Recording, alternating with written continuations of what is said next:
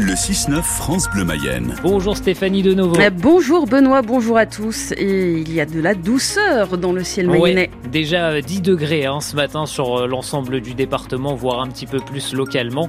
En revanche, toujours un ciel gris qui nous attend pour ce jeudi et toujours des averses au programme. Emmanuel Macron va inaugurer ce matin le village olympique à Saint-Denis en région parisienne. Eh oui, épicentre pharaonique de ces Jeux olympiques qui va accueillir près de 15 000 athlètes. Ça, ça sera cet été. Mais dans trois mois tout juste, la Mayenne va déclarer sa flamme au JO euh, puisque la torche olympique va traverser le département.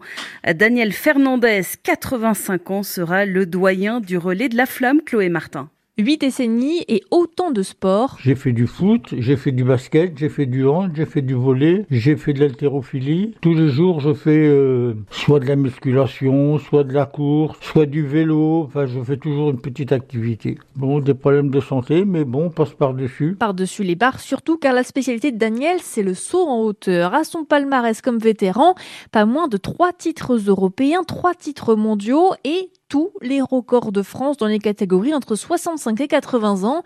Alors porter la flamme. Bon, c'est rien, c'est courir, euh, je crois que c'est entre 200 et 300 mètres avec la flamme qui fait 1 kg 250. Sur un parcours pas encore connu. Je lui ai dit, me mettez pas dans la galère. La galère, c'est une grande côte qui y a Mayenne, qui part du pont, du bord de la Mayenne jusqu'en haut, quoi. Dans tous les cas, Daniel compte bien savourer chaque pas. C'est un moment exceptionnel. C'est même pas dans mes rêves les plus profonds. Jamais je n'aurais pensé euh, porter la flamme. Mais non. Et plus qu'une flamme, ce sont les valeurs olympiques qu'il veut porter. Le rapprochement entre les peuples. Quand on est sur un stade comme ça et qu'on voit toutes les nations, on se dit mais comment est-il possible qu'il y ait des guerres, quoi?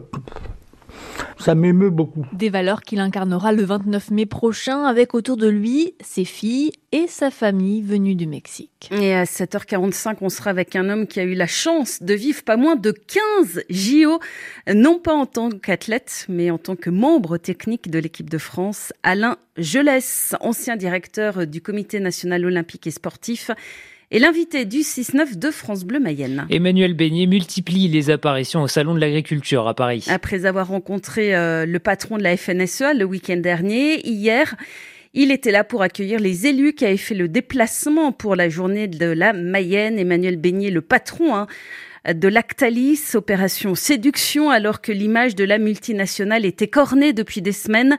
Lactalis accusé de ne pas payer assez cher ses producteurs. Son stand au Salon de l'Agriculture a d'ailleurs été ciblé par des agriculteurs à plusieurs reprises.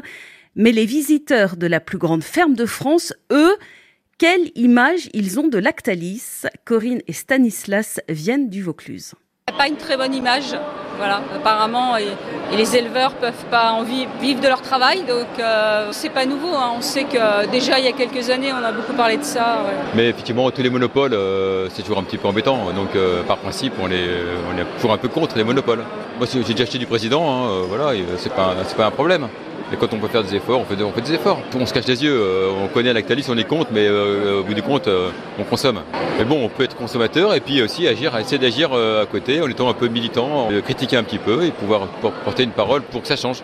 Et notre dossier sur le salon de l'agriculture est à retrouver sur francebleu.fr et ce salon de l'agriculture qui a couronné la ferme Cola de Livrer-la-Touche dans le Nord-Mayenne qui remporte la médaille d'or au concours général agricole pour son fromage blanc. Le fromage blanc que vous mélangez peut-être euh, au petit-déj avec des fruits. Le classement des fruits et légumes des Français euh, vient de sortir, classement des fruits et légumes préférés des Français. La pomme arrive en tête, suivie de la banane et de la fraise. Pour les légumes, c'est la carotte qui est numéro un, suivi de la pomme de terre et des haricots verts. Une liberté qui ne pourra jamais être mise en cause. La liberté d'avorter en France va être écrite noir sur blanc dans la Constitution, puisqu'après les députés, les sénateurs ont dit oui à une très large majorité à l'inscription du droit à l'IVG dans la Constitution. Mais le combat pour la liberté des femmes de disposer de leur corps continue, assure la rapporteure du texte, la sénatrice Agnès Canaillé. La manière dont sera inscrit euh, l'interruption volontaire de grossesse dans la Constitution est avant tout euh, symbolique. Nous pensons, même si on a quelques doutes sur la notion de garantie, que les effets juridiques seront assez limités.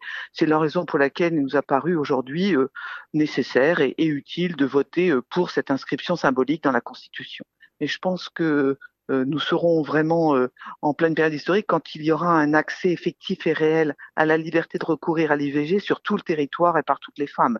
Et c'est pas la constitutionnalisation euh, de cette liberté qui va véritablement renforcer l'effectivité de l'accès à l'IVG. 50 000 femmes meurent chaque année dans le monde parce qu'elles ont eu recours à un avortement clandestin. Prendre le train va coûter plus cher. À plus 2,6% le billet de TGV ou de TER, alors que la SNCF a dégagé l'an dernier un bénéfice net d'un milliard 300 millions d'euros. La fréquentation des TGV a progressé de 6%, celui des TER de 7%. Les tarifs bancaires, eux, ont déjà augmenté de 3% par rapport à l'an dernier. C'est le constat de l'Observatoire des tarifs bancaires qui vient de publier son étude annuelle. Commander une carte bleue coûte par exemple 2% de plus en moyenne par rapport à l'an dernier.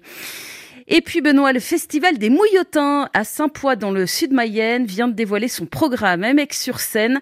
Gwendoline, Johnny Jane, Trix, Hyper Jacuzzi, Orsiz, Yolande Bashing et je vous passe hein, les autres euh, groupes, hein. il y en a une dizaine. Le festival qui change cette année de date.